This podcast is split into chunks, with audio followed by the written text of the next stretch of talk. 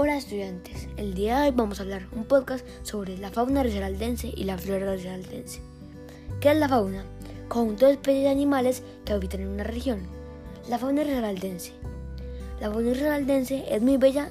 Entre sus animales están el pájaro azulejo, el guacamayo de la región, el oro, ranas, las mariposas, ranita de cristal, oso de anteojos, gatos, burros, pavo real, guacamayo, zorro, etc. Hay muchos más, pero no nos alcanza en este podcast para decirlos todos.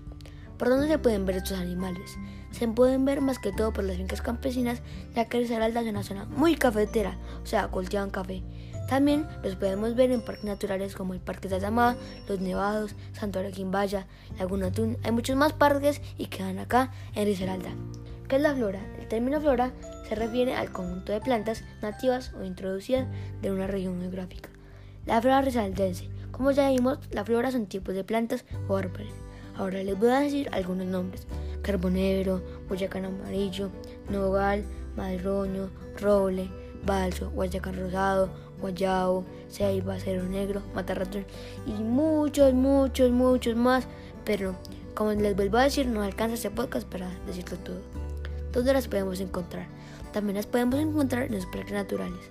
Las pequeñas también en la casa de la abuela. Fincas en muchas partes. Ya llegamos al fin de este podcast. Espero que les haya encantado y síganme.